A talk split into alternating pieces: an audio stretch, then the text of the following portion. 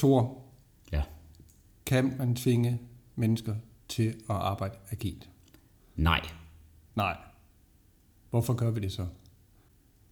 fordi vi tror, vi kan. Fordi vi tror, vi kan. Og vi gør det jo ikke. Nej, de tror, de kan. De tror, de kan. Ja, lige præcis. Og hvem er de? Det vil jeg jo helst ikke gøre mig til dommer over. Men der er jo en bevægelse i gang af mennesker, der synes, at der er flere og flere virksomheder, der får tunget agile ned i halsen. Og de går så langt, som de kalder det dark agile. Dark Agile. Så jeg går ud fra, at det er en Star Wars-metafor, noget med Welcome to the dark side. Den er i hvert fald blevet brugt. Den, den er blevet brugt, ikke? Og så spiller musikken, og vi sidder her på en øh, varm og lys og lækker sommerdag og snakker om noget mørkt og dystert. Yeah. Ja.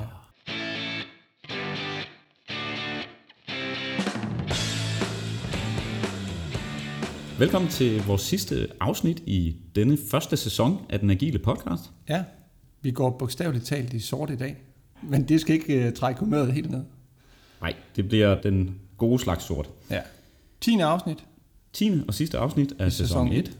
Og det betyder jo, at der kommer en sæson 2. Det satser vi på. Det satser vi stærkt på. Vi skal lige holde lidt ferie først. Ikke? Ja, vi vi starter lige med en ferie, og så giver vi os kast med en endnu vildere og større og bedre udgave af den agile podcast. Ja. Lige så stramt koncept og lige så rød tråd igennem øh, samtlige afsnit, som vi har haft i sæson 1. Lige præcis. Det kan vi godt garantere, ikke? Den vare, I kender og elsker.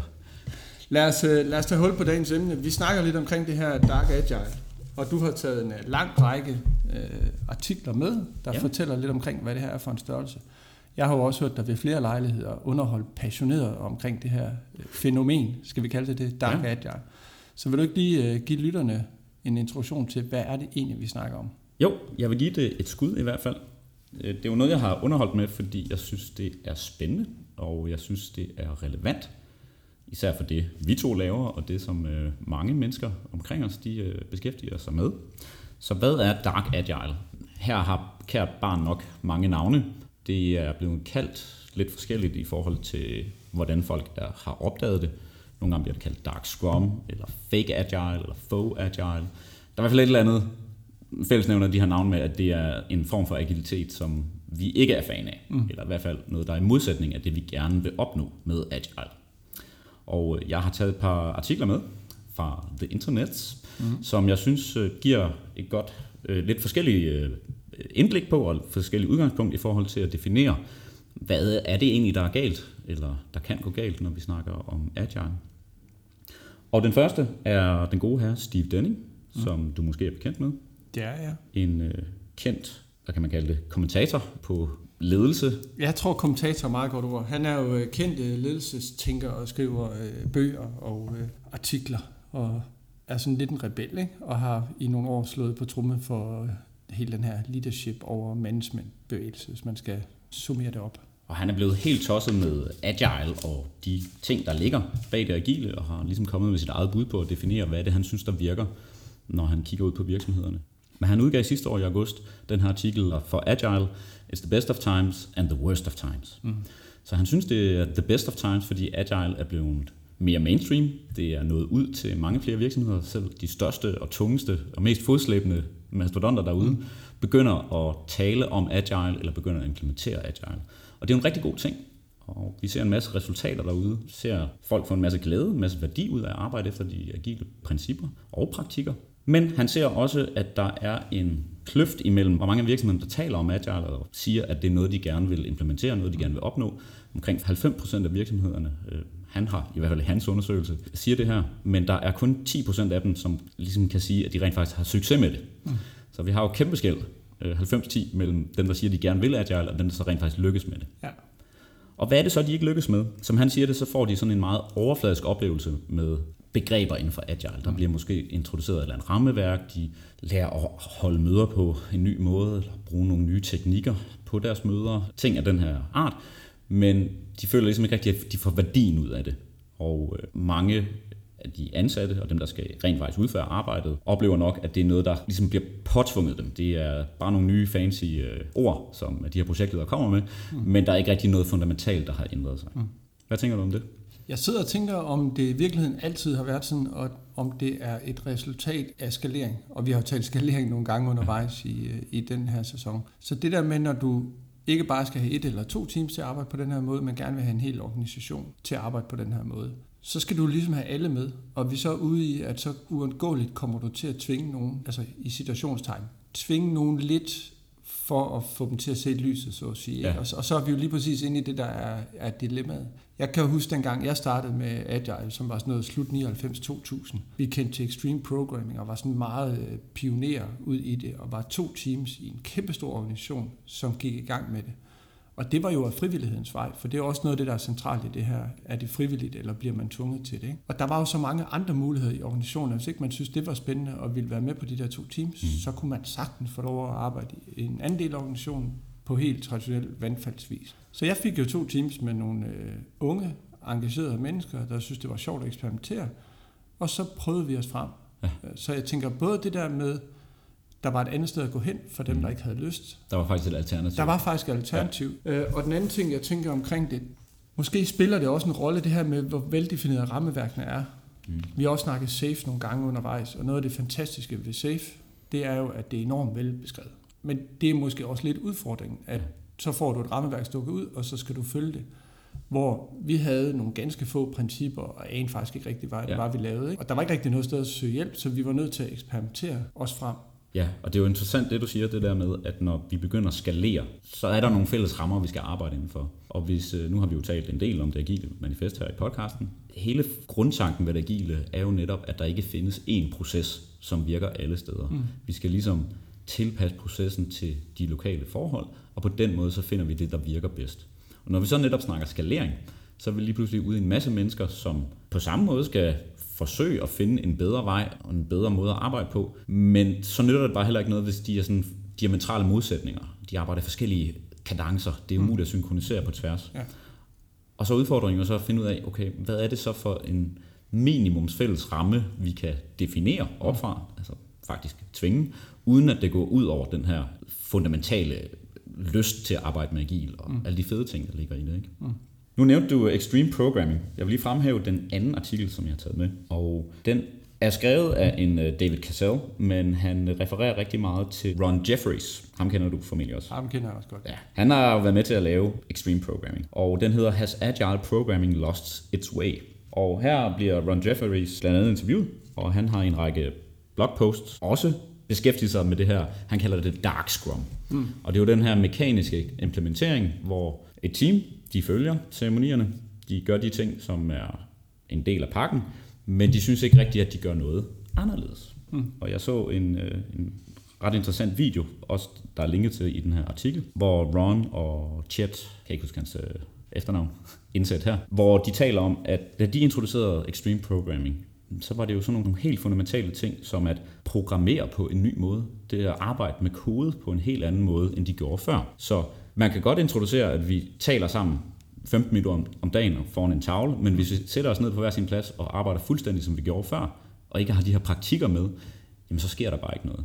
De kommer med et meget fint eksempel, at jamen de snakkede om at sørge for, at der er få fjernet gulvtæpperne og få sat hjul under stolene, så udviklerne hurtigt og nemt kan rulle hen til hinanden og hjælpe hinanden og bruge pair programming og sådan nogle ting. Og det synes jeg, den her artikel repræsenterer meget godt den modstand, som der også er opstået omkring Agile, eller i hvert fald den her dark udgave af det, fra især udviklere, altså programmører, som synes, at der er gået alt for meget project management ind over det her. Ja. Det handler så meget om metode og processer, og selve håndværket bliver ligesom glemt i det hele, mm. den tekniske dimension. Det er lidt sjovt, du siger det, for jeg kan jo huske, da vi startede, jeg, jeg har totalt glemt det, det er også været mange år siden, men, men jeg kan huske, at vi rykkede lige præcis alle bordene ind på midten, og så var vi jo selv, vi var sådan lidt rebelske, ikke? så trak vi selv ledningerne op til loftet og, og hen, og så fandt en stikkontakt og sådan noget, så vi ikke kørte rundt ordentligt, men netop for, at man kunne køre rundt om på stol, og det lignede, jeg ved ikke hvad, altså en indretningsarkitekt ville have ja. korset sig over det nummer, vi lavede der.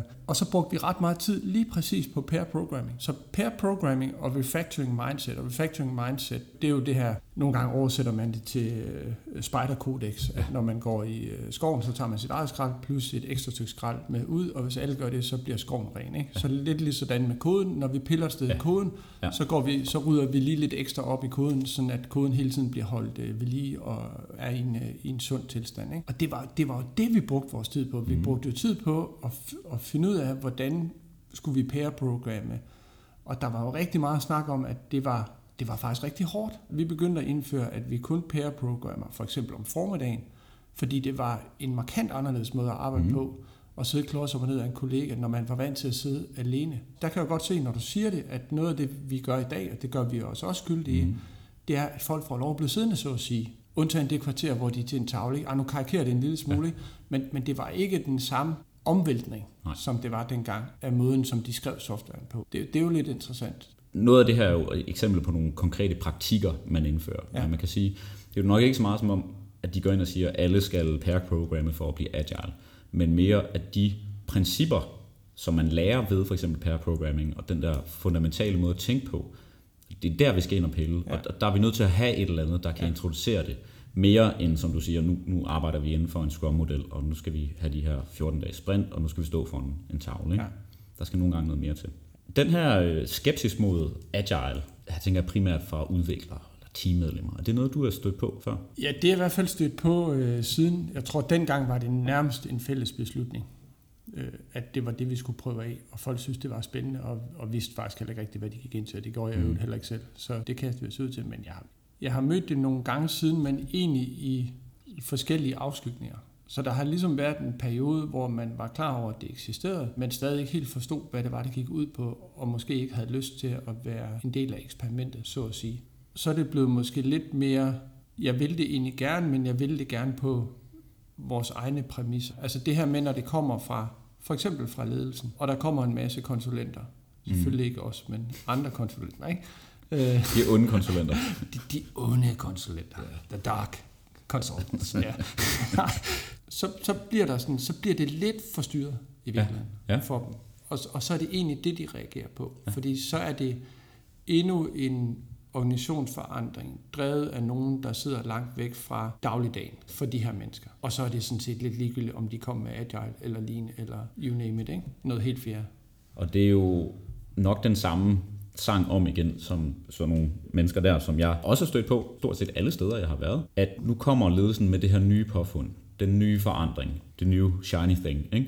Og som du siger, jamen så er det et eller andet, som ikke resonerer med den virkelighed, som, som dem, der udfører arbejdet, de sidder ved. Det er ikke noget, de kan tage ejerskab for, og det bliver præsenteret på en måde, som man ikke rigtig har mulighed for at forbinde til der, hvor arbejdet sidder og bliver udført. Så bliver det måske mere et, et spørgsmål om at kunne fungere på trods af alle de nye tiltag, men stadigvæk kunne bruge sin egen måde at arbejde på, som man ligesom har gjort altid, og det, det har jo egentlig virket meget godt. Det der disconnect mellem, ja, hvis man skal sige sådan, den der ledelse, projektledelses, fantasiland og så der, hvor det nære, der hvor arbejdet bliver udført. Det er i hvert fald noget, jeg også i høj grad har set, har givet en del modstand imod agile, mm. eller i hvert fald de her transformationer eller forandringstiltag. Noget af det værste, der kan ske, og det er nok grunden til, at vi begynder at tale om det her agile, det er, at mange mennesker forbinder faktisk agile med lige præcis det der. Noget, der bliver trukket ned over hovedet på en, noget man ikke kan se behovet for, eller i hvert fald se værdien i, og som et eller andet sted måske bare er noget fis. Det er en masse fine ord, men det er ikke rigtig noget, vi kan bruge det til. Mm.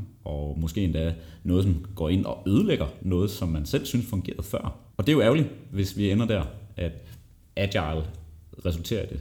Jeg vil gerne lige, jeg vil gerne lige kaste et uh, dilemma i, uh, i hovedet på dig.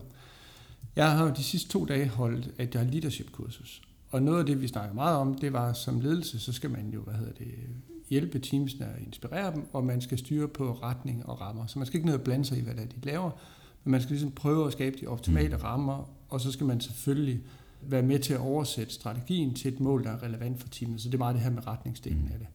Og et af de dilemmaer, der så kommer op, jeg havde ni ledere, der så har diskuteret det her, et af de dilemmaer, der kommer op, hvad gør jeg så, når jeg har et team, hvor jeg ikke synes, de flytter sig, lidt basalt sagt, de udvikler sig ikke, og jeg har ikke helt fingeren på pulsen i forhold til, hvor jeg skal gå ind og hjælpe dem.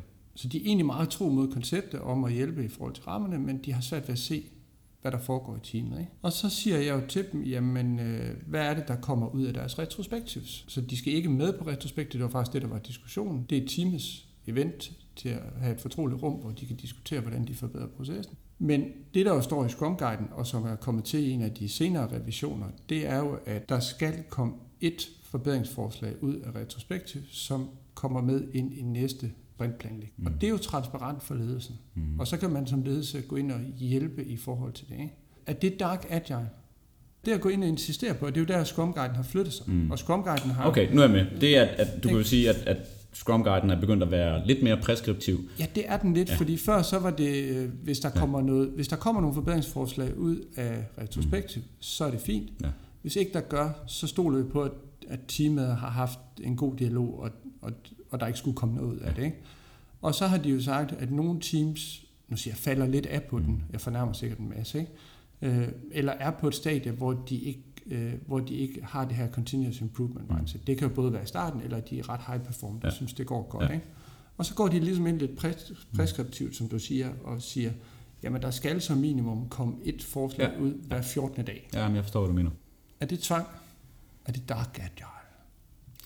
Altså jeg kan jo komme med det der sådan lidt fæsende svar, at jamen, det, det afhænger jo af, hvordan man bruger det. Ikke?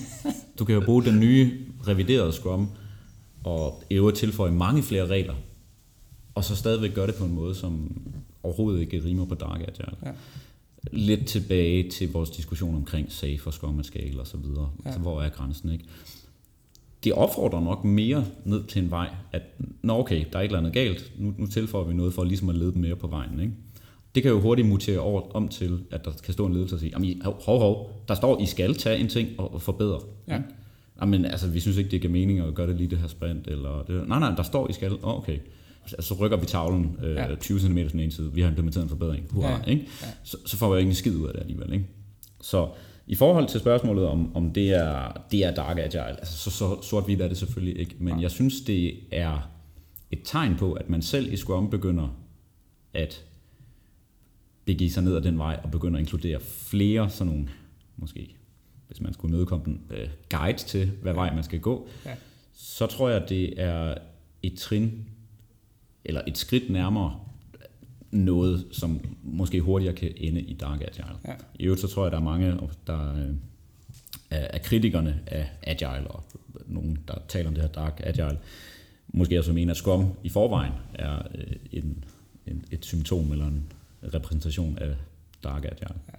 Det er måske heller ikke den nuance, der der gør det. Måske, ikke?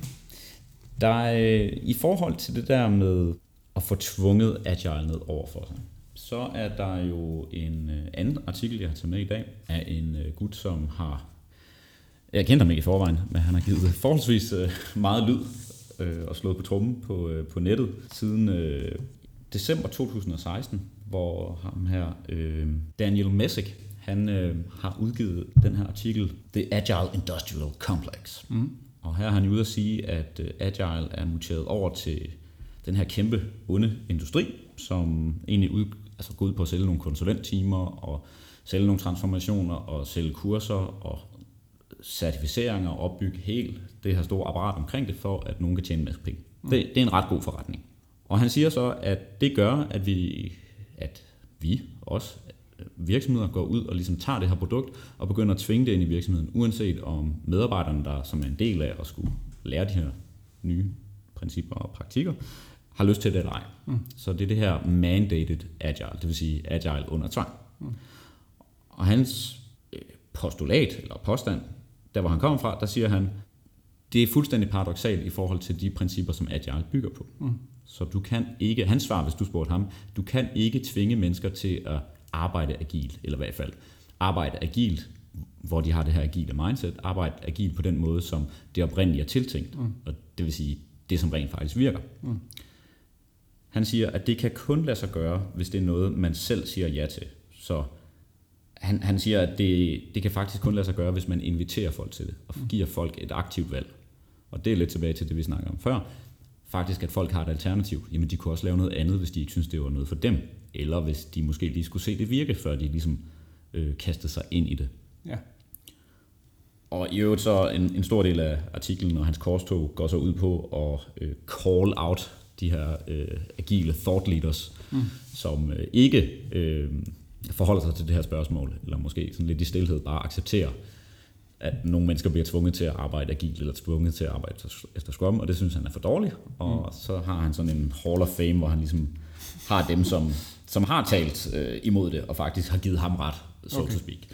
Det er så lidt sjovt, at han lige nu på LinkedIn reklamerer han meget for, at han underviser og certificerer i Scrum at Scale. Ja. Så, så den er åbenbart okay i hans bog. Men hvad tænker du om hele den der påstand med, at det er kun noget, der øh, virker, når man bliver inviteret til det? Jeg har jo sympati for synspunktet. Fordi hvis man skal have det, hvis man skal have det til virkelig at spille og virke og internere det og gøre det til en Ja. del af ikke kun måden, man arbejder på, men også lever sit liv på, så skal man jo tro på det. Ja. Der er jo bare det her dilemma igen tilbage til der, hvor vi startede, at hvis man ligesom forsøger at få hele organisationen med på at arbejde agilt, Ja. så plejer vores strategi være at sige, lave nogle piloter, tage det øh, i nogle øh, etapper, Mm. også for at få noget empiri ind, så vi kan lære af det, fordi one size fits one, det er ikke Ja. one size fits all. Og så får vi ligesom øh, vist ved nogle gode eksempler, at det er en fed måde at arbejde på. Ja. Og jeg tror faktisk på, på den måde kan man frivilligt få meget, meget store dele af organisationen med. Ja. Men, og der er jo et men, ikke? så er der den her risiko for, at der er en mango til sidst af nogle mennesker, som uanset hvor mange gode eksempler de ser, Mm. bare ikke har lyst til at arbejde på den måde. Ja. Og så står vi med dilemmaet. Ikke? Så nu, Ja. har vi, nu har vi fået overbevist 95 procent Ja. af frivillighedens vej. Der sidder 5 procent. Jeg er jo en halv gammel mand, så jeg kan godt sige typisk gamle mænd med korslagte arme, og siger, nej, det går nok over. Ja, ja, præcis. Eller hvordan de nu udtrykker det. Ikke? Ja. Og der vil man jo så sige, tolker jeg efter hans princip, jamen så, så er det okay. Så, må- så må de jo, altså, vi kan ikke tvinge dem til at øh, gøre det på den her måde, fordi de kommer ikke til at gå ind øh, til det med et åbent sind, og så kommer det bare ikke til at virke. Så er spørgsmålet så, om han så mener, at det er organisationens ansvar at ligesom holde dem beskæftiget og, ja. Og bend over backwards for, at øh, de stadigvæk kan være der. Ja. Man kan jo så sige, at det er måske mange organisationers øh, situation, at de er så afhængige af nogen, så de har faktisk ikke råd til at skille sig af med dem, så de kan faktisk ikke tvinge dem til at, eller deres eneste mulighed er måske at tvinge dem til at arbejde på den her måde. De tror ikke, de har råd til at skille sig af med. Ja. Ja, ja, Og vi har jo desværre også set det give bagslag, hvor, hvor det så er resulteret i, i virkeligheden, at andre kigger på dem og siger, Nå, når de får lov at slippe, mm. hvorfor skal jeg så arbejde agilt? Ja. Så, så der er også det dilemma, at, at nogle Ja. af dem, vi taler om, kan være de her, nu kalder jeg dem grå eminenser, men nogle af meningsdannerne, ja. som influerer de andre. Og sørge for, at vi ikke får opbygget det der momentum, som du også siger, der ligesom er den fede måde at få introduceret ja. Det her med, at det kan starte småt, og så begynder det at gå viralt, og der kommer den her pull-effekt, og Ja. de her positive, den positivitet, den, den smitter ligesom af ja. På, på alle, ikke? Jeg- tror heller ikke på at tvinge dem, men jeg, jeg tror på at, at indgå en, nu siger jeg, en kontrakt med dem, en aftale med dem om, at de prøver det af. Altså, ja. at de prøver at gå ind i det og få prøvet det af. Ja. Øh, og, og man forsøger at skabe nogle vilkår. Ikke, ikke give dem øh, sådan særvilkår, men skabe nogle vilkår, de kan se sig selv i, og hvor de, kan, Ja. hvor de kan prøve det. Og så tror jeg også som organisation, man skal være klar til at sige, der er så nogle af dem, de må så finde et andet sted. Altså, Ja. så må vi hjælpe dem med at lave øh, det, englænderne kalder en career realignment. Ikke? Ja. Ja. Så må de over på et andet sæt skinner, og så, øh, og så arbejde der. Fordi nu har vi en gang truffet et valg. Og, og hvis du først kommer dertil, så kan du ikke tvinge dem. Altså, du kan ikke med frygt tvinge dem til at arbejde på den måde. Det kommer der aldrig noget godt Nej, ud af. nej. Så er det faktisk bedre at hjælpe dem videre. Ja.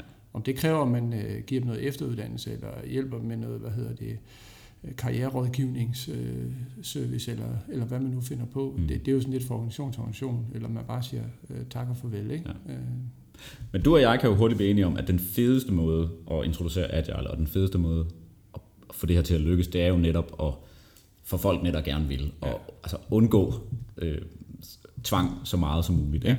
Og så i nogle øh, tilfælde, så, så, så kan det måske være nødvendigt. Og nogle gange så ser du måske også nogen, der er blevet tvunget ud i det, men som på en eller anden måde så har fundet sig til rette i det, og faktisk noget rigtig, rigtig godt ud af det, og måske er i gåsøjne blevet omvendt Ja. øh, hen ad tiden. Ikke?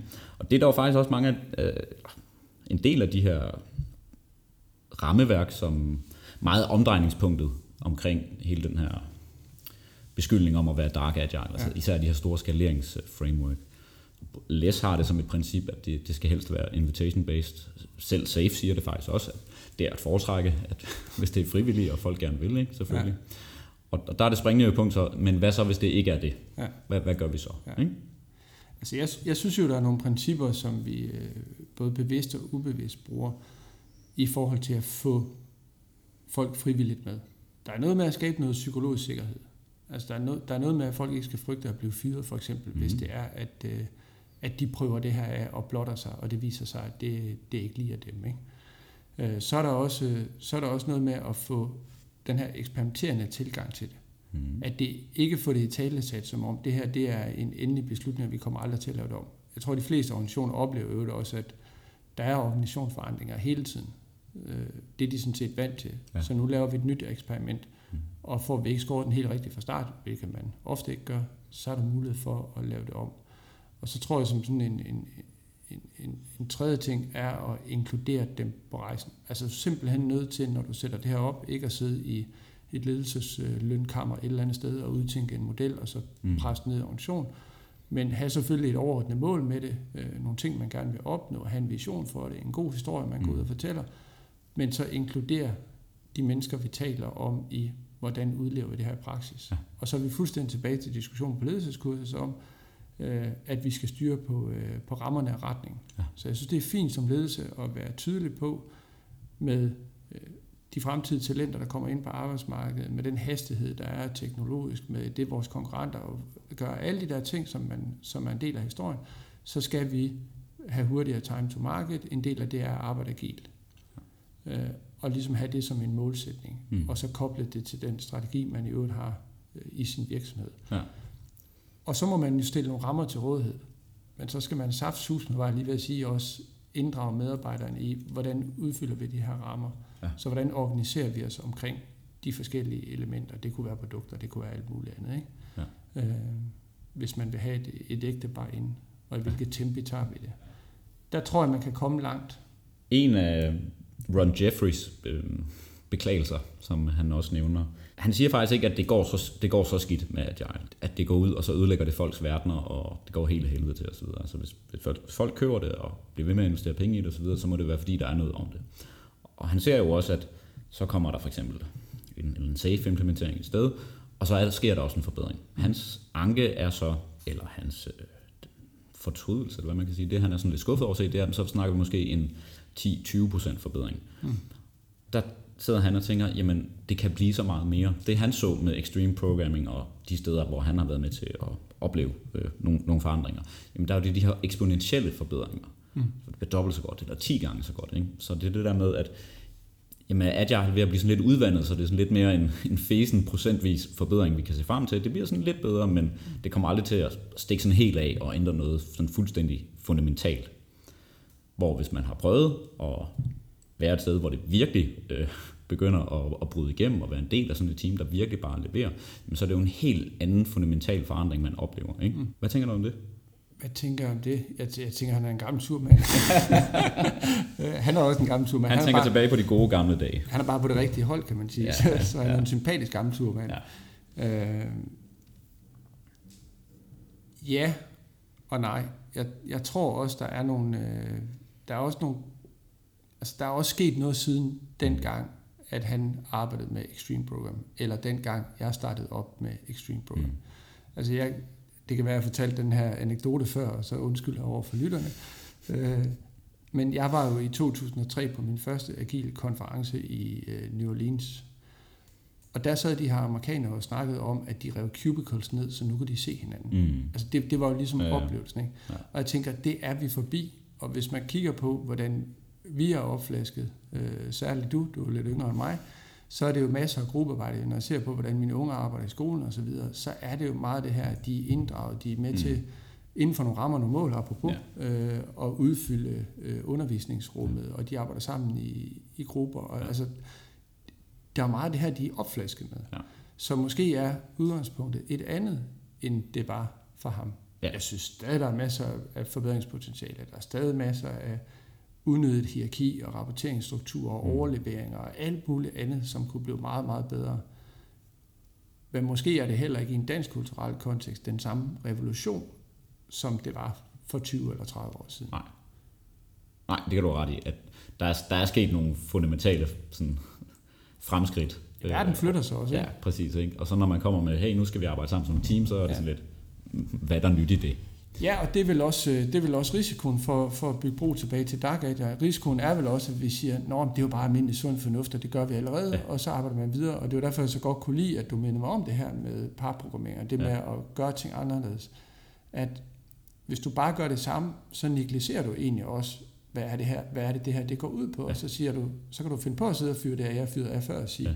jamen vi er jo flasket op med gruppearbejde og teamwork og så videre. Vi kan det der i forvejen. Vi kan det i forvejen, ja. ikke? Bind og det, det, har vi jo nok set eksempler på, at okay, så kommer det agil ind, jamen det ligner det, vi gjorde i forvejen, så nu kalder vi det noget nyt. Ja. Men fundamentalt set, så fungerer maskineriet fuldstændig, som det ja. plejer. Ikke? Og det er jo også det, han skriver, best of times og worst of times. Ja. Ikke? Altså, det, er, det er jo lige præcis det der, der er en masse ting, vi allerede gør, som ja. fungerer. Ja. Men der er også nogle ting, som vi, øh, som vi overser. Ja.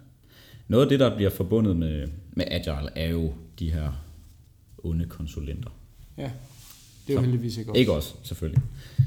Men det her med, at fordi det er ved at blive mere mainstream, det er noget til et bedre publikum, der er flere, der begynder at få erfaring med det, og begynder at sælge det og undervise i det. Så noget af det, som især de her gamle sure mænd, de her gamle gurer, de også øh, indvender imod, det er, at der er kommet rigtig mange med på bølgen, som faktisk ikke har den her fundamentale forståelse af, hvad er det egentlig, Agile går ud på. Mm. Mindset-delen af det, ikke? Ja. som går ud og underviser i praktikker og rammeværk, og skal ligesom give noget videre. Og så er der ligesom en fare for, at der går et eller andet tabt. Altså mm. Altså sådan lost in translation. Ikke? Og det er nok grunden til, at vi kan se, at Agile kommer ind, altså det vi kalder doing Agile, at det mm. kommer ind, og vi, vi kan se, okay, der er noget med nogle tavler, vi kan se, de bruger begreberne, vi kan se, at, øh, at det i godsøjne er implementeret, men hvis man bare lige hænger ud i 10 minutter og kigger, så kan du se, at Scrum Masteren fungerer fuldstændig som projektleder. Team, medlemmerne sidder i hver deres, øh, ved hver deres skrivebord og taler rigtig med hinanden og udfører bare de opgaver, de får besked på. Mm. Ikke? Og det hele er egentlig bare normal, eller som, som det plejer at være. Ikke? Og det vil også faren, ved noget bliver mere og mere populært, at der kan ske en, en form for udvandring eller mutering af, hvad, hvad er det i virkeligheden, det her det går ud på? Ja, ja det er det vel. Ja. Ja, ubetinget, ja. Ja, men det, men det er det jo kun, altså ja og nej, men det, det, det er jo et af de der klassiske øh, ting, hvor man siger, sådan, altså, sådan burde det jo ikke være. Nej. Det, det giver jo ikke logisk mening, at bare fordi noget bliver udbredt, ja. så bliver det devalueret. Ja. Det, det giver jo ingen mening. Det, det burde jo i virkeligheden næsten bare blive bedre, eller ja. i hvert fald kunne være det samme. Ikke? Ja.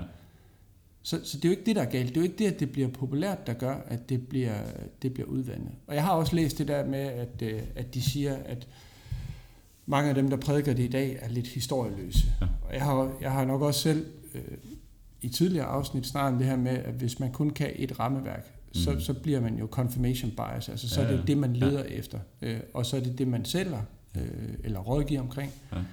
Og så bliver det lidt, øh, at, øh, at for en hammer, så er alt søm, ikke? Ja. Øh, og så tæver man, tæver man løs med sin hammer, ikke? Og, og der er det nok rigtigt, hvis man, hvis man nu har været med den gang, de gamle surmænd øh, mm. var unge, så vil man jo ikke have haft alle de her rammeværk. Mm. Og så vil man have været nødt til at eksperimentere mere og gøre sig nogle erfaringer. Og dermed finde ud af, hvad er egentlig værdierne og mm. principperne bagved. Altså ja. vi var jo dengang, vi var jo meget, altså vi er næsten nødt til at lave et afsnit om XP. Jeg, jeg bliver sådan helt... Øh, Sæson 2. Ja, det er sådan en tur ned ad memory lane, ikke? Altså vi skal næsten snakke øh, principperne ja. i XP. Øh, det, det må jeg altså lige lave et, et afsnit omkring, fordi der er nogle sindssygt gode principper, man også kunne bruge i dag. Men bare for at sige, det var jo det, det var. Det var nogle principper. Ja. Der var jo ikke en opskrift. Vi så og kiggede på det, jeg kan huske første gang, vi læste Extreme Programming Explained, og der var kun den ene bog, der var 100 sider af alt, Kent Beck ja. havde skrevet den. Så sad vi og kiggede på hinanden fuldstændig højere op til den hellige ild og sagde, jamen, hvordan gør man? Ja. Altså, fede principper. Men øh, hvor starter vi? Ja. Agtigt, ikke? Det var måske også en begrænsning også, det skal jeg ikke turde sige. Men jeg tror, mange havde den der oplevelse af, øh, fedt, ja. øh, hvordan gør man? Ja, Lad os prøve det af. Ja. Ja. Og det tror jeg giver en anden ja. øh, ballast og en anden indgangsvinkel til det. Klart. Så det der med at eksperimentere sig frem til den der erkendelse af, når det er det her principper, den går ud på. Ja. Ikke? Det er lidt ligesom de der kager, man kan købe øh, shake and bake. Ikke? øh, det smager da udmærket. Altså, ja. Man kan da lave en udmærket chokoladekage øh, ud af det. Ikke? Men man får jo aldrig nogensinde forståelsen for, hvordan man laver en kage fra bunden. Nej. Og hvad det er for nogle ingredienser, man skal blande. Hvis man er vant til at hælde vand i en pose, og så ryste den, og så har man en kage. Ikke? Ja, og, og der kan man jo sige, jo mere uh, shake and bake former for agile i form af rammeværk og skaleringsrammeværk og metoder, som er forholdsvis preskriptive eller drejer sig meget omkring nogle konkrete praktikker, der kommer. Ikke? Ja. Jo flere mennesker første møde med Agile er nok af den dur. Ikke? Jo. Og vi må nok også erkende, at sådan som de fleste virksomheder har fungeret og fungerer, og sådan som de fleste, nu er det ikke for at, jo, jo altså sådan, det folk får lært på, øh, på, på handelshøjskoler og på ledelsesuddannelser osv. osv. er jo meget stadigvæk sådan de klassiske mentale modeller. Vi skal lære at finde den perfekte vej og finde den gyldne metode, øh, den bedste proces. Ikke? Mm. Og så er det klart, at vi går ud og leder efter den bedste proces og en god proces, og vi implicit så vil vi gerne købe den bedste proces. Ja. Og her er det vi jo så kommer, jamen for at det her så skal virke, så skal du ikke købe en proces, du skal købe nogle principper. Okay, hvordan ser det ud? Hvordan fanden skal man få det til at køre? Ikke? Ja. Så det er jo meget et, øh, sådan et, et tværægget svær. Ja. At på den ene side, jamen det handler om at forstå nogle principper, og det er faktisk der værdien er. Men for at kunne forstå dem, så er vi også bare nødt til at følge nogle praktikker. Ja. Eller en proces, eller et eller andet at komme i gang med. Ikke? Ja, og nogle gange så bliver det, kan du ikke sælge mig det, du gjorde for de andre? Ja, øh, Giv mig en kopi. Giv mig en kopi. Lige præcis, og det kan man jo ikke klandre folk for. Nej. Men i forhold til det med principper, så er der jo også, hvad kan man sige, ikke som, jo nok lidt som modsvar på det her agile, eller i hvert fald en sideløbende med, at der er kommet sådan en øget modstand mod det agile, og vi begynder at kalde de her ting for dark agile så er der også sideløbende kommet en bevægelse om at vende tilbage til sådan den mere rene form for mm. agilitet.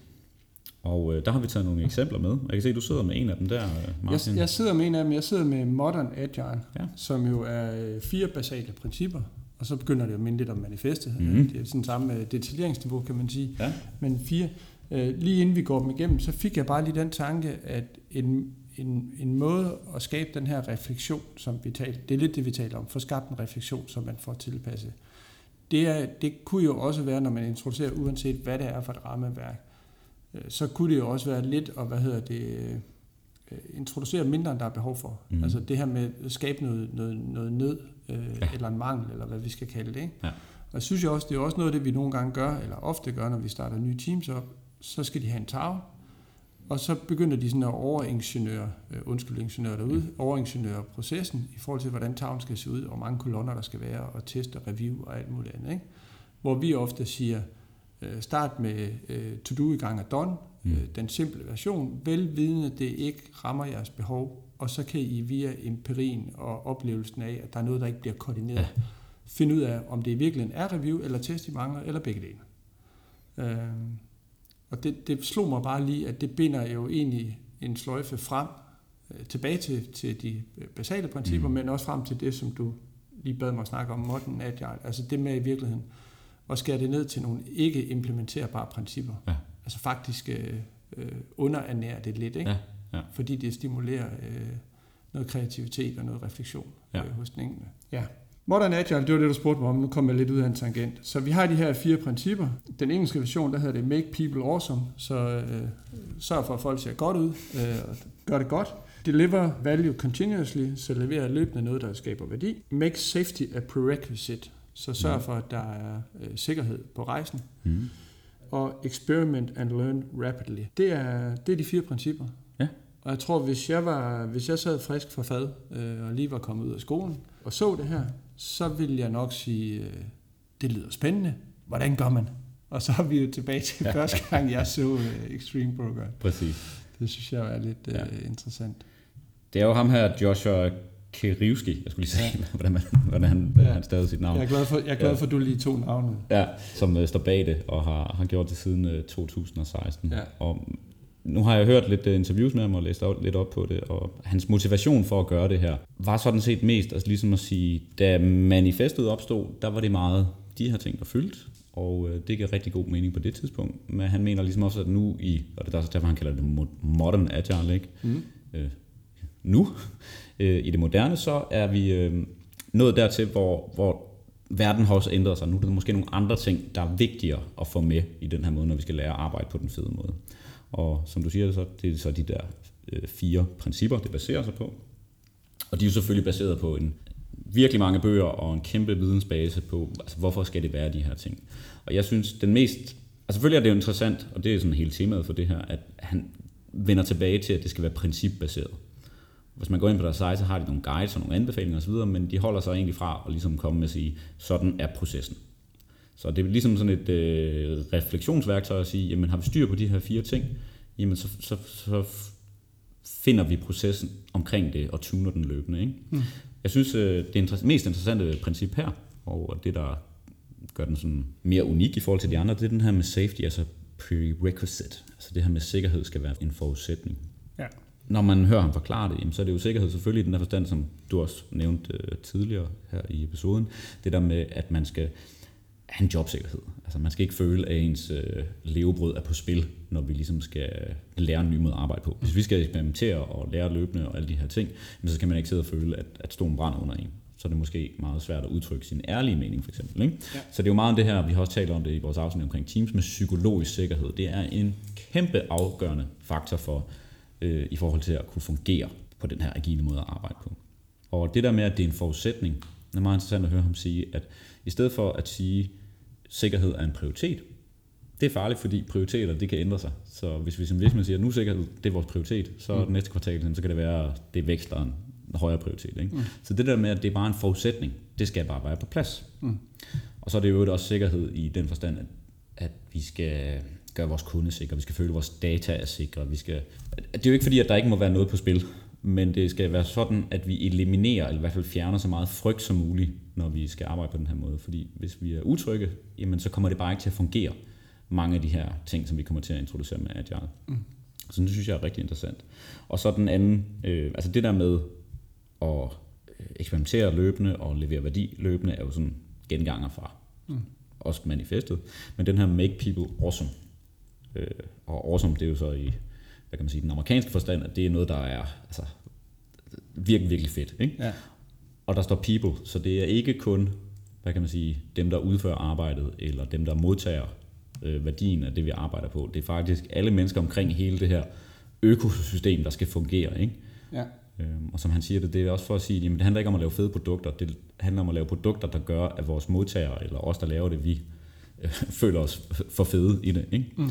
Og den matcher jo meget godt omkring hele den her tankegang, vi også kender fra, fra Lean, at vi ligesom kan tænke hele værdikæden igennem, og hele systemet skal, alle skal have det godt der, og vi skal respektere menneskerne i det. Ikke? Mm. Jeg læser også lidt ind i den, at øh, det ikke er, at medarbejderne skal få lederen til at se awesome ud, eller super, som, ja. øh, som der står i den norske version. Jeg sad lige lidt efter den danske. Den Jamen, der, der er faktisk ikke kommet endnu. Det Nej, der er ikke kommet endnu. Den laver vi. Den laver vi, skal være. Så, men der er noget med at gøre, gøre mennesker super ja. på, øh, på norsk. Og det er jo der, det lige præcis vender om, også rent mindsetmæssigt. Mm. Ikke? Og, og du siger, det, det, er jo, det er jo alle mennesker. Mm. Det, er jo, det er jo medarbejderne, dem, der bruger produktet, og ja. have fokus på det. Ikke? Ja. Og jeg tænker, det er meget det der fokus på individet over systemet i, i virkeligheden. Ikke? Ja. Cool. Men det er rigtigt, det der med, med sikkerhed, det er jo, vi, vi er jo helt nede i nogle helt basale behov. Mm. Altså, der er jo ikke nogen, der blotter sig, eller tager en chance, eller risikerer noget, hvis ens job er på spil, ikke? Ja. ens levebrød er på, øh, på spil. Og, men, det, det behøver ikke engang være ens levebrød, det kan jo også være, det kan også være en, øh, en status i ja. gruppen. Sociale status. Sociale status. Der er mange ting, der kan, ja. der kan være på spil. Ikke? Jeg, jeg tror, at den der er en af de største faktorer for hvad kan man sige, modstanden mod agile, og grunden til, at folk begynder at kalde det dark agile ja. osv., det er jo nok, at hvis de her ting bliver introduceret i en kultur, eller et sted, hvor der er mere den her sådan latente frygt eller usikkerhed øh, på mange forskellige planer, mm. jamen så er det klart, at der kommer modstand. Fordi mm. hvis du føler, at du har noget på spil, eller du er bange for at blotte dig, som du siger, øh, at du løber en risiko ved det her, ikke? jamen så er det jo helt naturligt øh, at, at komme med modstand øh, mod de her ting. Ikke? Ja. Så jo mere vi kan, altså den siger jo ikke bare, at vi skal gøre noget, vi, vi skal sikre, at der er den her psykologiske sikkerhed, og det skal være fundamentet, vi bygger på. Ikke? Ja. Så er det jo også befriende for alle, der er med i det. Ikke? Ja. Altså lige pludselig at kunne, kunne slappe af. Ja. Og så er det, vi begynder at kunne lære at, at gøre det. Ikke? Mm.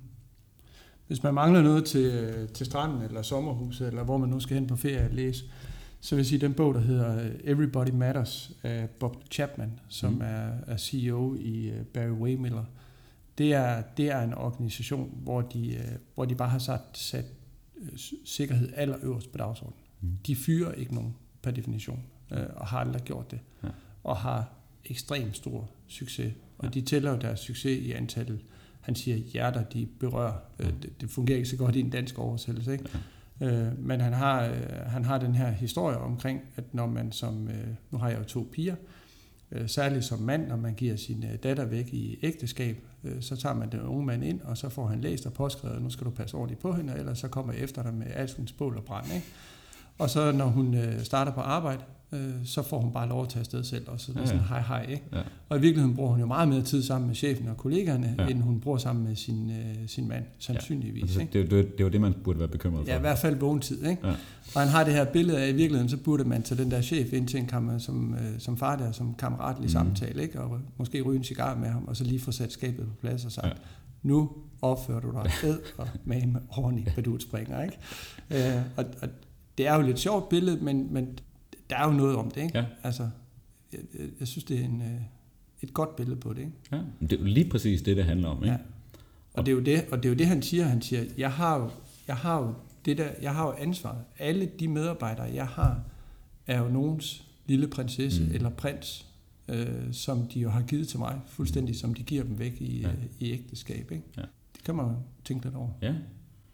Og det, altså, vi har er sikker på, at begge to oplevede situationer, hvor vi kommer og introducerer agile manifest, principperne, taler om Scrum, taler om det her selvorganiserende team, og vi står her og fortæller det som en, en fantastisk ting, og det kan så meget, og I bliver frigjort af alle de der ting. Men hvis man så sidder i en organisation, eller på et team, der lige er dannet, eller et eksisterende team, og ikke føler, at det nødvendigvis vil være en fed ting at komme med, at nu skal vi lige pludselig alle sammen høres, fordi man ved, okay, når først ham her åbner munden, så ved jeg, at han kommer til at, eller hvis jeg skal udstille mit arbejde, så bliver jeg kritiseret af ham, der sidder derovre, og så videre, og så videre, og så videre.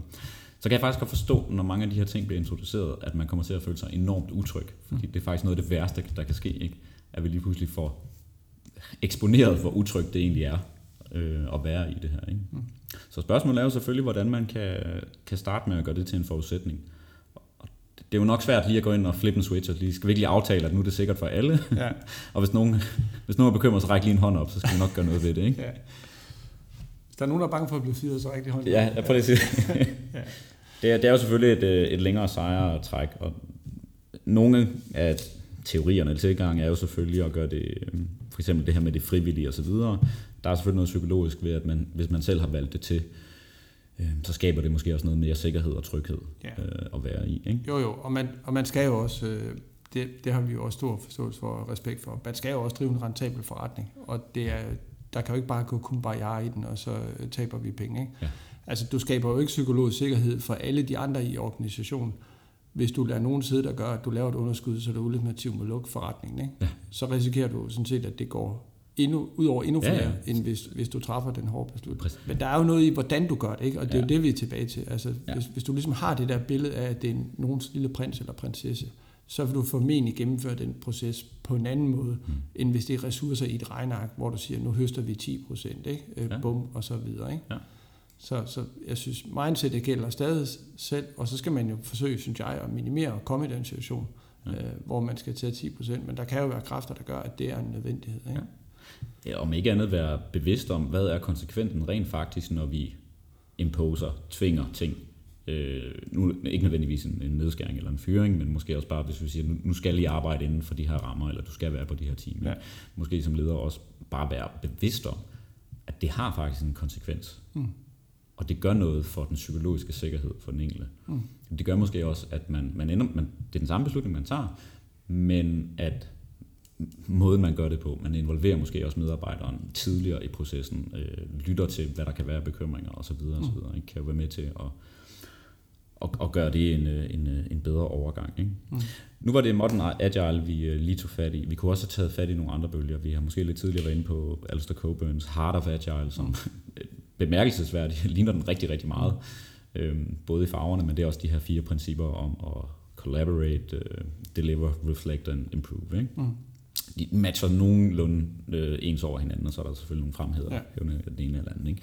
Men jeg synes, vi ser en tendens til, at folk begynder at vende tilbage til, eller opfinde sådan de der fundamentale principper, og bruge det som omdrejningspunkt i deres arbejde, også når de skal ud og undervise agile, og indføre agile, og lære andre omkring at arbejde agilt. Mm. Vi ligesom vender tilbage til principperne.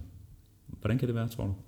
Jeg tror, det er så meget af det, vi har talt om, at man har, eller talt rundt om, har vi måske nærmere, at man har ligesom prøvet at skynde det igennem, kan vi kalde det det, Ja. øh, og tage et, øh, et rammeværk, som har virket nogle steder, Mhm. og så har man forsøgt at kopiere det. Og det er jo sådan set ligegyldigt, om det er safe, som, som jeg jo har været efter et par gange. Ikke? Eller det er, hvad hedder det, Spotify-modellen, man kopierer, eller det er øh, Scrum og Scrum, eller det er noget helt andet, ikke? Men at man bare tager et... Mere det faktum, at man kopierer. At man kopierer noget, uden at forstå de basale mekanismer bagved, ikke?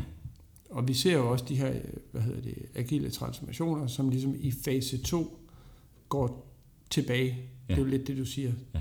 til principperne. Eller i hvert fald begynder at undre sig højligt over, hvorfor virkede den kopi ikke hos os? Ja. Hvad var det lige, der skete? Ikke? Ja.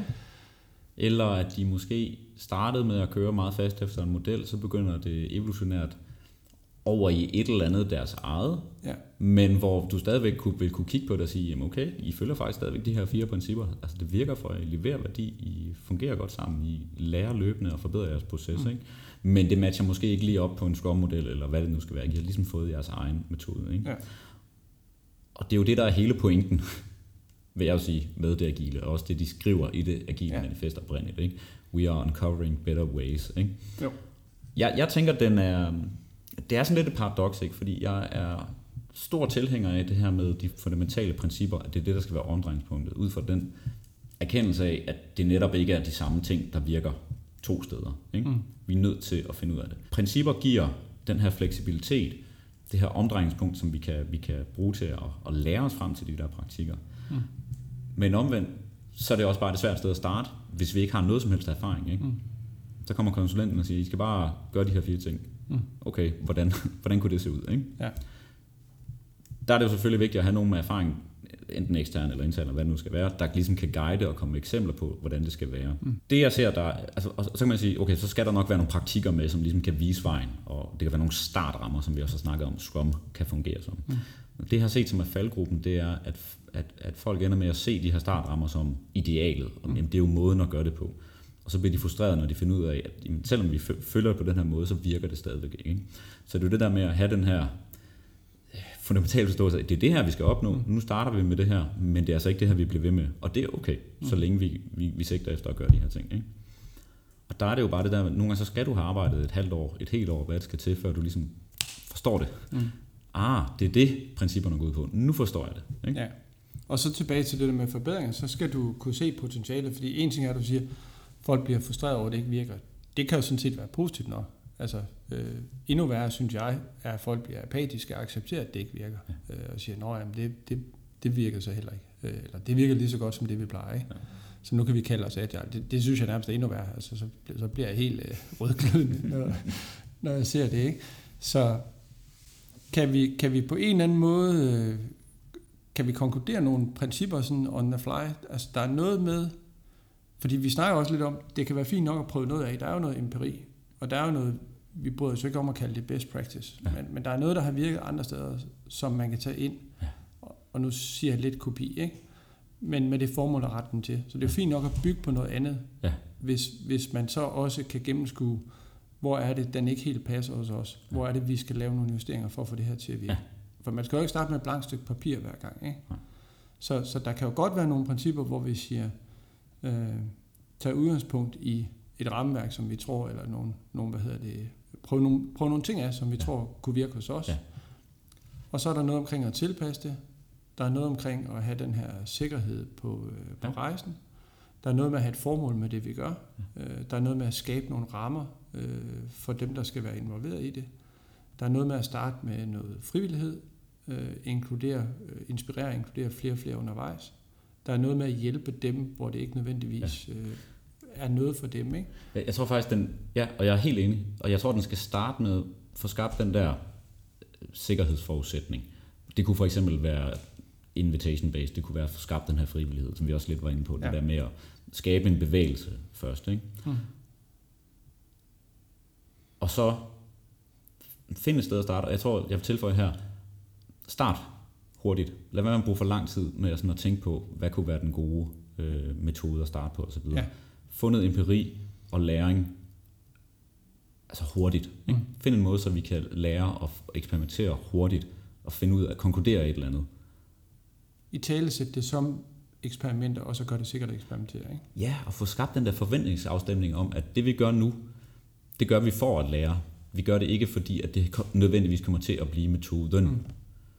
Og måske også en form for disclaimer, at måske finder vi ikke metoden. Ja. Det er noget, der sådan hele tiden kommer til at udvikle sig på en eller anden måde. Jo, jeg tror noget af det, der kan være med til at skabe sikkerhed, det er jo også, at man så som ledelse, fordi man jo per definition sidder med magten, øh, går forrest og viser det gode eksempel. Ikke? Ja.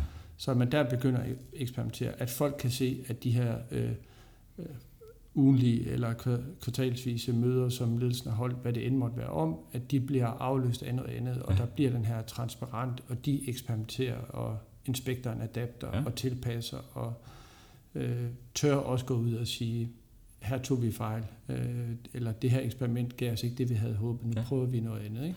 Ja, der er noget med at vise vejen der, for hånden på kogebladet og involvere sig. Det er i hvert fald nemmere for resten med, hvis man ligesom selv øh, starter med sig selv. Ikke? Ja, det kan i hvert fald overkomme den, vi, tag, vi startede helt ud med, den der sådan udviklerskepsis, eller bare medarbejderskepsis, når nu kommer ledelsen med nye ting, som de har besluttet, men det kommer ikke rigtig til at påvirke dem, det kommer til at påvirke os. Ikke? Ja. Hvis man nu ser, at ledelsen bogstaveligt talt går forrest, og bliver påvirket af de eksperimenter, som de selv laver. Mm. Det kan måske også være med til at, at rykke noget. Ja. Jeg tror i hvert fald, det er med til at skabe en sikkerhed. Ja. Eller kan være. Det gør det jo ikke alene. Nej. Ja. Jeg synes jo, det er enormt interessant det her med øh, principper kontra praktikker. Og det er jo noget, vi taler lidt om også, ikke? Ja, og når du siger vi, så mener du jo her i Ugilic. Ja, lige præcis. Som er vores lille firma. Ja.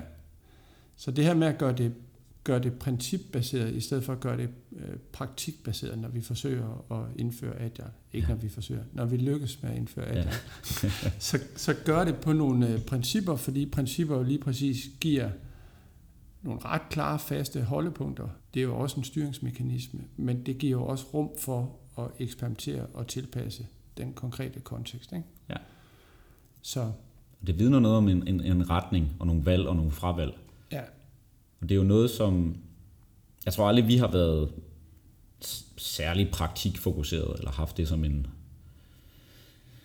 et drejepunkt. Altså, vi har været meget agnostiske omkring øh, de her forskellige rammeværker, og vi har været meget på den her med one size doesn't fit all, og vi skal ligesom tilpasse det konteksten, og vi skal lære, hvad der virker her. Mm. Og udgangspunktet er, hvad kan man sige, de agile principper, det agile manifest og så mm. videre. Så jeg tror altid, vi har været principbaseret, men det vi taler om nu, det er nok at begynde at være endnu mere skarpere på, hvad er det egentlig for nogle principper, som vi tror på?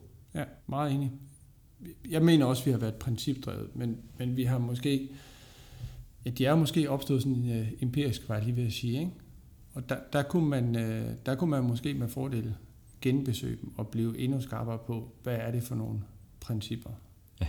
Og tilbage til verden er i bevægelse. Vi tror, vi tror meget på den her Øh, nogle af de budskaber, der også ligger i de her antibevægelser, øh, og nogle af de budskaber, som ligger i det oprindelige. Ja. Og have nogle principper, der understøtter det, frem for at have en specifik transformationsmodel, der siger, gør, gør A, og så gør B, og så gør C, og så får Præcis. du D øh, ja. ud af det. Er noget, som, øh, som ja. vi har noget energi omkring. Ikke? Ja, også lige så meget for ikke at, altså, jeg føler mig i den grad ikke en del af, af Dark Agile, og jeg vil øh, være, være rigtig ked af at blive sat i samme bås med det, og, blive, og i det hele taget, at Agile bliver associeret med den mørke øh, afart, som vi ser nu her. Ikke? Ja. Og det er nok der, jeg også føler et behov for ligesom at distancere mig til det. Mm. Ligesom at sige, jamen, det er noget, vi har taget standpunkt i forhold til, og ja. det er noget, vi gerne vil distancere os fra. Men når vi gør det, så giver det jo også, øh, så giver det jo også nogle afledte effekter. Ikke? Ja. Altså skal vi gøre det troværdigt, det der med at gå forrest, så, så, vil der, så vil der også være ting, som vi er nødt til at vælge fra og sige, det kan vi simpelthen ikke uh, stå indenfor. Ja, præcis. Det kan vi ikke hjælpe med. Ja. Fordi der får vi ikke den effekt, og det ender i mekanisk agilitet. Ikke? Ja, det medfører at skulle sige nej i nogle situationer. Nej til opgaver, eller nej til en vis måde at gøre det på. Det synes jeg også godt, vi kan stå indenfor. Det synes jeg. Fordi jeg synes, vi uh, blandt andet i den her episode har redegjort for, hvorfor mm. uh, vi tror på de her ting. Og det, og det er jo for at være helt transparent, det er jo en, en proces, vi, vi er i gang med også. Ikke?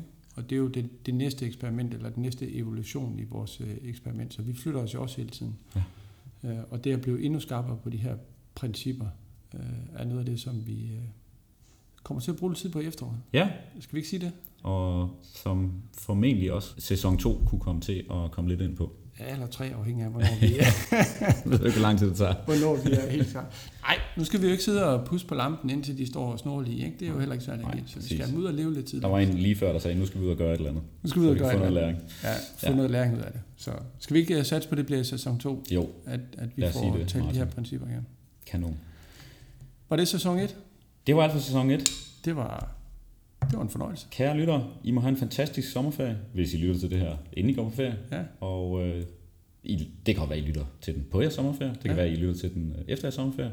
Nu går den agile podcast i hvert fald på sommerferie. Ja. Hvad skal du i sommerferien? Jeg skal faktisk øh, et lidt koldt sted hen. Jeg skal til Færøerne. Du skal til Færøerne. Simpelthen. Ja. Der har jeg aldrig været. Og det er øh, betydeligt koldere, i hvert fald sådan i resten af Europa. Jeg tænker, en, en 8-9-10 grader kan vi nok se frem til. Altså, jeg vil sige, der er rimelig varmt i vores lille studie. Jeg kunne godt drømme om at komme til Det lyder meget tur. fedt lige nu. Ja, lige nu vil jeg godt en tur til Færøerne. Er der sindssygt, der er varmt her. Så, Hvad med jer? ja, vi skal på sådan en lille Europa-turné, tror jeg, vi kalder det. Okay, vi ned til 45 grader. Og... Ja, vi skal til Paris, og så skal vi ned til, øh, til hvad hedder det, Nice-området. Øh, og så er min, min ældste datter overbevist om, at vi skal køre over Milano hjem. Så, Okay, så det er sådan storby, badeferie, storby, hjem, øh, og en masse kilometer i, i bilen. fedt så, nok. så det bliver vores sommerferie. Ja, Så jeg satte på en masse skygge øh, på, øh, på bilturene, og så godt være, når vi, øh, når vi kommer frem. fantastisk.